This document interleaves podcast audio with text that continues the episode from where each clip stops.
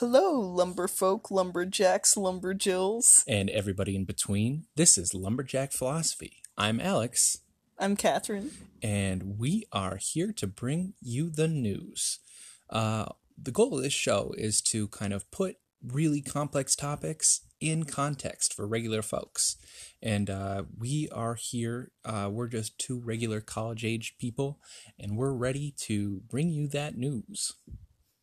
I'm ready. All right. Before we get going, though, we have a sponsor for today's podcast, A&K Bank. A&K Bank is dedicated to providing rural services banking. They have realized that in the United States and Canada, A&K Bank realizes that the most underbanked, underserved business people and animals in the world are in rural places. That's why they're offering their new service, Banks for Bears. Exclusively for bears? Exclusively for bears. Grizzly bears, black bears, and everybody in between. Brown bears, too. They are not racist. Bears, have you ever been out in the wilderness eating berries and realized, you know what, it would be much easier if I had a car loan to be able to drive around in this wilderness here instead of tromping through the bush? Have you ever busted open into a home just because you were mad that you didn't have a home of your own? Well, come to A&K Bank and we'll give you a mortgage or a car loan. What if they don't have a credit history? No credit, no problem. We offer really, really high-tech solutions to your credit needs. We'll even give you a credit card if you so require. Do you want some Starbucks? Are you really itching for some McDonald's? Come to A&K Bank and we'll open a credit line for you. A&K Bank. I mean, if they're breaking into houses, what they really need is a defense attorney. That's next week's sponsor. Okay. Anyway. All right. So this is kind of going to be the layout for our show. Are we just going to get right into the news, Catherine? Well, not yet. I want to tell people who we are. I don't think that matters very much, but I guess we can talk about it a little bit. Yeah. What's your degree in, Alex? So I have a degree in philosophy, which is probably kind of the impetus for the naming of this show. I did not choose the name. Catherine did, but I fully endorse it. And now I am one semester away from having a law degree. Catherine, what's your background like? And what are you doing now? So, we both went to the same school, Beloit College. I studied biochemistry my first few years, and then I switched my major to mathematics. Actually, partially because of Alex. Inspired me to think more about philosophy, and actually mathematics is deeply philosophical for me. And then, yeah, now I work as assistant scientist, actually, at a pharmaceutical research company. So not exactly mathematics related yet, but hopefully we'll get there. Right. And you wear a lab coat to work? Okay, so this is me being overly paying too much attention to details, but I technically don't wear it into work. Okay, but you... All right, moving right along. Because you can't, because it contaminates the... Yeah. Okay. All right. Well, what's the first news story that we wanted to talk about, Catherine? Well, I wanted to talk about, it's from late July, but I still want to share it. It's essentially about mathematicians boycotting predictive policing. And so... What is predictive policing, Catherine? It's essentially the use of data analytics and various types of, mathematical modeling to look, it essentially uses the history of crime to not just to predict the future. And then you're going to have to say more on that because that sounds like some dystopian stuff. Some of it does, like some of it is. And one of the fears that the mathematicians in this article express is that, you look at the history of arrests in a certain area, and then what you do is you dispatch... This is kind of aimed at when police departments have limited resources. So you look at the arrest history of a certain geographic location, and then you send more officers to that area, not even in direct response to actual crimes. It's kind of just looking at history and then using these models to predict the future. And when it comes to the cases like looking at arrests, it's not even, there are definitely concerns about feedback loops, because arrests don't necessarily mean like an actual crime happened. All that is just an officer thinking that someone should be arrested, you know? And one of the people who signed this letter is the author, I've actually read this book, Kathy O'Neill, who wrote the book Weapons of Math Destruction, and it kind of talks about how many of these predictive models aren't even used in ways that make sense. Like, you're using a mathematical model, but not in a way that reflects the realistic human story of things. So, pretty much what happened was, on June 15th, in response to several weeks of protests and to everything that was going on, prominent academic mathematicians wrote a letter that was submitted to Notices of the American Mathematical Society, and over 1,500 people signed the letter. Oh, wow. So many mathematicians are speaking out and want to sever ties with the police. But, you know, it's not a seamless process, because there have been times where, for example, specific companies that do data analytics have worked with police departments, and they've involved mathematicians. Mm-hmm. I'm really glad that you brought this article up, Catherine, because it's kind of central to what I do. So I just got off an internship over this summer. I worked with the state public defender's office. I've now worked at the state trial level, the state appellate level, and the federal level, and I'm going to be working on a project to go to the federal appellate level this fall with the federal public defenders here in Wisconsin. And they are all vehemently opposed to this style of predictive policing. While it does sound good in theory, it's really not a great practice in practice, you know? Which is what these mathematicians found. Yeah. But it's interesting that that this is receiving pushback now, because over the last, I don't know, probably 10 years or so, there's been a real push to kind of standardize like the criminal justice system in general. Basically, when people are arrested and they go in front of a judge or a commissioner for bail, a lot of places now use these kind of standardized forms to try to discern and break down into one number people's willingness to reappear in court and the propensity to commit new crimes while out on bail. And that's just another way that big data is trying to be used to predict what people are going to do in the future. That's been really negative for my clients so far, at least from what I've seen, because generally speaking, these sorts of analytical tools are over-presumptive. They over-presume that people are going to commit new crimes or not appear in court or whatever, what have you, which is really unfortunate. I also know that right now, though, things are really in turmoil because of coronavirus. Arrests are down across the country. Crime is up across the country, and lots of other things, like police are quitting.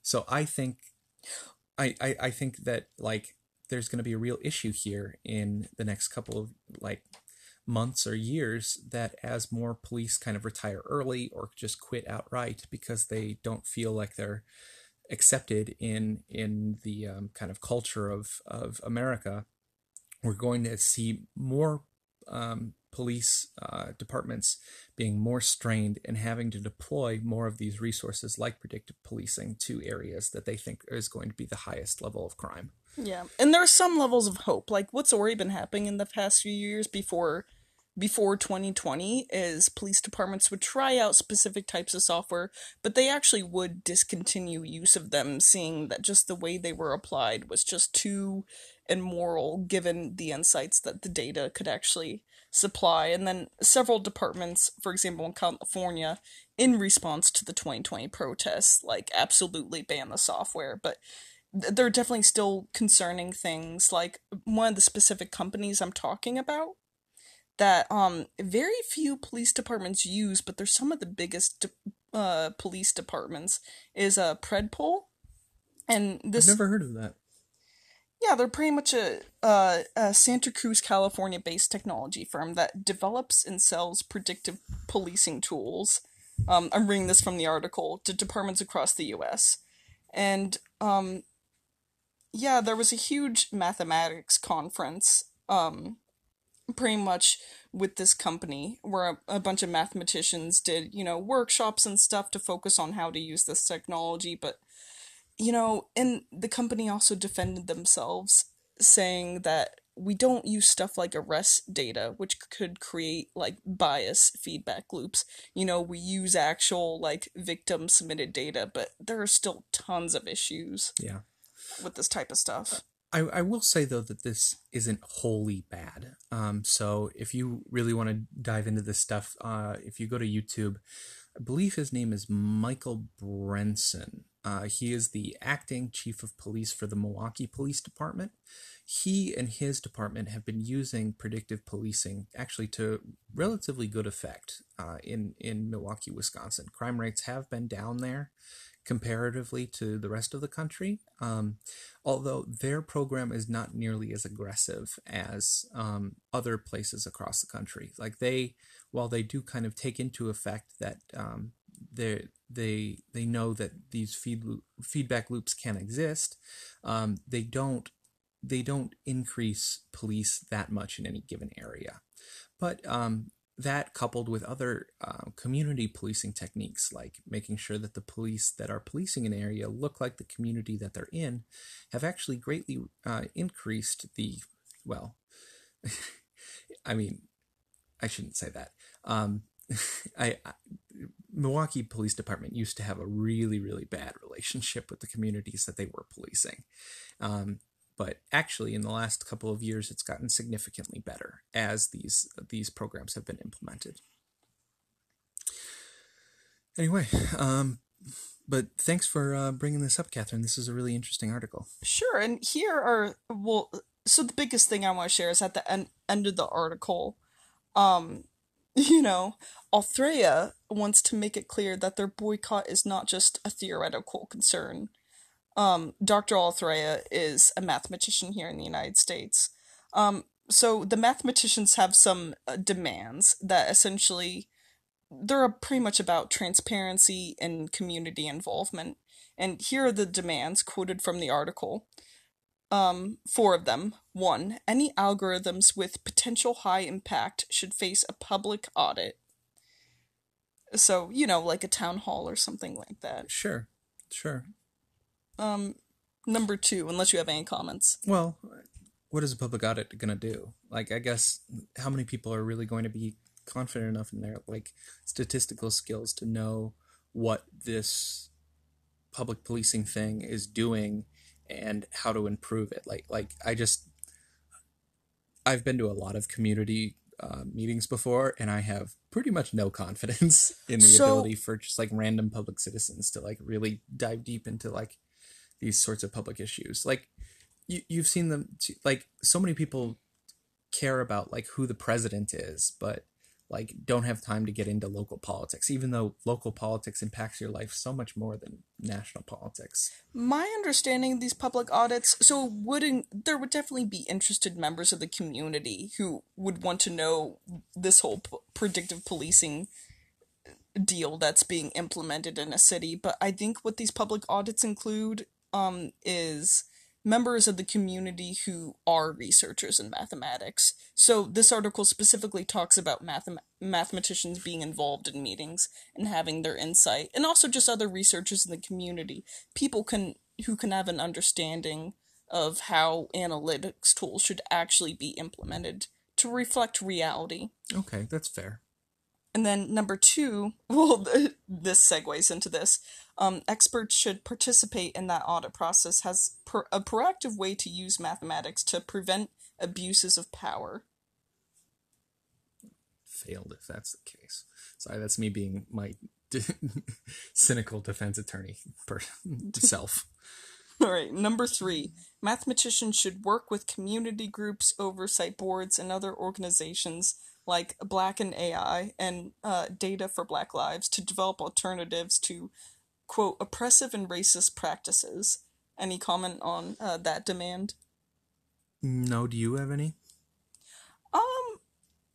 My only comment, I guess, is, I guess they mentioned these organizations because it's germane to these specific times. Mm-hmm. But definitely, I think it's definitely important to include a variety of organizations. Sure. And number four, academic departments with data science courses should implement learning outcomes that address the ethical, legal, and social implications of such tools, which I think that's really important because I do think that a lot of people who major in STEM and want to have a career in data analytics, I mean, I'm sure they're intellectually familiar with the idea of the field of ethics and philosophy, mm-hmm. but to really live, with those ideals in mind and to really live a daily life thinking about how does what I do actually affect people, Sure. I think that's true too. I mean, I'm always for more kind of discussing and thinking about what the philosophical kinds of implications are. In fact, to get a little deeply philosophical for a moment, really the only question that humans ever have to answer is, knowing what we know, what should we do going forward? That's really the only question that we ever have to think about. There are all, of course, subsidiary questions like what you do in research and that sort of thing to develop new pathways for us to potentially take. But at the end of the day, that's what we have to decide. Knowing what we know with our scarce resources, what should we do? And that's all ethics really is. Anyway, closing thoughts? I guess, yeah, my closing thoughts is just the fact that this, even 1,500 researchers signed this article, and that gives me, I guess, a lot of hope that there are, especially mathematicians, speaking out and that they care more than just about maybe the things they think about on a day-to-day basis. Sure. Okay. Do we want to move on to the next article? Sure, you seem excited. I'm a little excited. It's a pretty short one, and it's pretty straightforward. There are lots and lots of people, so I don't know if any of our listeners have seen signs around town, some saying Trump, some saying vote for Biden, those sorts of political signs out. Well, recently I've been seeing signs that say, just end it already, with little pictures of a meteor or asteroid on the thing. Oh, yeah. Well, that's actually coming to fruition. Supposedly, NASA has said that a smallish asteroid, about 6.5 meters in diameter, might hit Earth the day before the election. Oh, my. Wait, so 6.5 meters. I am definitely far from being an expert in astronomy or geology or any of those fields that deal with asteroids. But what effect would that have on the Earth? Well, they're saying that it's not really big enough to do too much substantial damage. But if you remember in 2013 in Russia, there was a small meteor that was much smaller than this one. It was only 4 or 5 feet in diameter, zipped through the atmosphere and blew out windows for hundreds of miles in very rural Russia. So we know that if the asteroid were to hit anywhere near a populated area, there would be probably some pretty widespread devastation, probably some forest fires and that sort of thing as the asteroid ripped through the atmosphere. More forest fires. Heated up. Oh, yeah, because there's lots of forest fires already happening in the western United States right now. But yeah. And you said there was a 1 in 240 chance it'll hit Earth? Yeah, so it actually has a very small chance. I mean, that, I guess that's pretty high, but... 1 in 240? I mean, it's like... So there's a 99.95% chance that it's not going to hit Earth, basically. Sure. So 0.05% chance, but there's still a chance. And we'll know more as the asteroid gets closer, obviously. Well, and also hopefully more about where specifically it would hit. That's true, too. But yeah, anyway, that just gets me thinking about politics.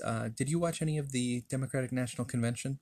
I did not. I was actually, well, here's my excuse. I was preparing for lab testing the next day and fell asleep at like 8 p.m. Well, Catherine, I know that's a little bit of a lie because the Democratic National Convention went on for 4 days this week. And well, for real though, like this whole week, it's been a pretty exciting week. I do mean to catch up. Okay. But it's been my very first week of testing actual client products. So I've kind of just been, I go home, I sleep. The next day I'm in the lab all day. So here's my time to catch up. Okay. Catch me up, Alex, right. Please. Well, the 4 days weren't that eventful. So it was an entirely virtual convention, which I still don't know how I feel about that. I thought it was a little weird. Like I've seen other conventions before and you just look at the energy in the room and you look at all the hats and the balloons and like everybody cheering and screaming and, you know, like President Barack Obama getting up in front of all these people and endorsing Joe Biden. That would have been a really, really intense emotional moment. And I just feel like we were missing that when we had this kind of virtual convention.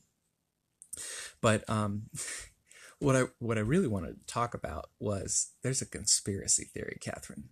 I'm excited. Have you heard about this? No. Okay. So the real big thing about the convention was that the Democrats were saying that Joe Biden was going to address the crowd live. And they talked about that for several days because there has been like indications that Joe Biden is kind of like showing early signs of dementia, that he kind of makes all these gaffes and stuff. But when the going gets really tough, they want to show to the American people that Joe Biden can stand up and make a speech. For one, what was weird was his speech was actually the shortest speech of any candidate ever in any national convention of both the Republicans and the Democrats. So he made a very short speech comparatively, which was fine because, you know, it's kind of hard to make a speech to like an empty room without like applause breaks or cheering and that sort of thing. It's hard to really keep the energy up for that. But what was interesting is even though the Democrats like pounded on this thing that this was going to be a live event, there are some people who think that it wasn't live. And they have a couple reasons for believing this. For one, when Biden was speaking, he wasn't wearing a watch. But immediately after his speech was done, it cut to him walking out onto like this kind of like staged area in front of a big television screen and stuff to go kind of like hug Kamala and hug Jill Biden, his wife. But he wasn't wearing the watch. Mm-hmm. Afterwards. And maybe he had just taken it off or something like that. But what's more strange is that not only his watch disappeared, but his little, you know, those little flag pins that politicians wear? Mm-hmm. He was wearing a flag pin for his speech, but it was taken off when he went to go hug Kamala and his wife.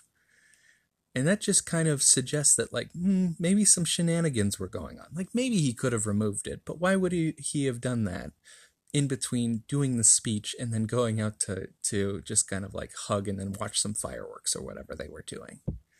Mm-hmm. Like, that's just strange. And so people online have kind of theorized that, you know what, maybe they were so worried about Joe Biden not being able to get through the short speech that he was going to speak that they pre-recorded the speech, but then somebody forgot to make sure that he was wearing the same things the night of. Anyway, that's just like a conspiracy theory.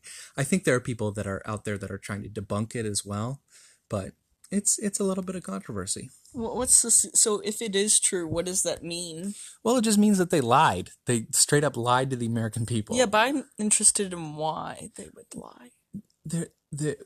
Okay, so they're worried that Joe Biden is like actually kind of senile and can't get through a whole speech. Yeah. And they didn't want him to flub it when there are like 15 million people watching his speech. Okay, but... So they pre-recorded it. Even though they said it was live. Thinking from their perspective, though, like these lies will just kind of catch up because eventually he will have to speak in front of millions of people live again. Like they can't just keep lying about this if they are. But actually, he might not have to. If coronavirus keeps going on, they're already saying that Joe Biden might skip the debates. Instead of debating Trump on stage, like they might say, "Oh, it's too dangerous. Joe Biden doesn't want to debate." They're also saying that like maybe even if it's continuing in January, he's not going to do a live swearing-in ceremony. Instead, it's going to be pre-recorded and taped. Yeah, but it's going to be like 4 years. Eventually, like I'll have to do something live. I don't know. I guess they're just going to kick the can down the road a little bit. But I know for a fact that my friends at law school who work for the Democratic Party are pretty worried about it, that they're worried that he's going to slip up and make like a really big gaffe pretty soon. He's already made. Where are some of the ones he's made already? Well, he was talking to Charlemagne the God on a very popular radio station in L.A., and he said, if you don't vote for Joe Biden, you ain't black at one point. Mm-hmm. A couple of other things. He also talked about his leg hair in front of children a lot, and he's just made some strange comments, and it kind of comes with being in public life for so long. Oh, I also, before we hopped on this podcast, I saw that some people are now saying that he plagiarized some of his Democratic National Convention speech. I didn't actually click on the article. I just saw the headline there. But that's also been kind of a theme of Joe Biden's legacy, that the reason he dropped out of the 1988 presidential campaign was he was accused of plagiarizing like a large amount of his speech. He was also accused of plagiarizing when he was in law school at Syracuse, that he almost was expelled from school for that, for plagiarizing. So it's going to be really interesting kind of next few months as things get down to the wire here. Yeah, I feel like, some of these particular things, like, we plagiarize, like, we get news articles like that all the time, but what's more interesting to me is just the overarching what's happening with the Democratic Party this cycle. Like, things just feel like they're really falling apart in many ways. Yeah, like, they went so... like it just seems like they went from ACAB, which is it means all cops are bastards and Black Lives Matter and that sort of stuff, to literally nominating the most pro cop party ticket that they've had. Well, and also for a long time. And considering what she thinks about Biden in particular, like when you saying like, goes off to hug Harris, and like this is some dystopian, every day in 2020 feels like a dystopian reality in some way. A little bit. Just like yesterday, this was Friday.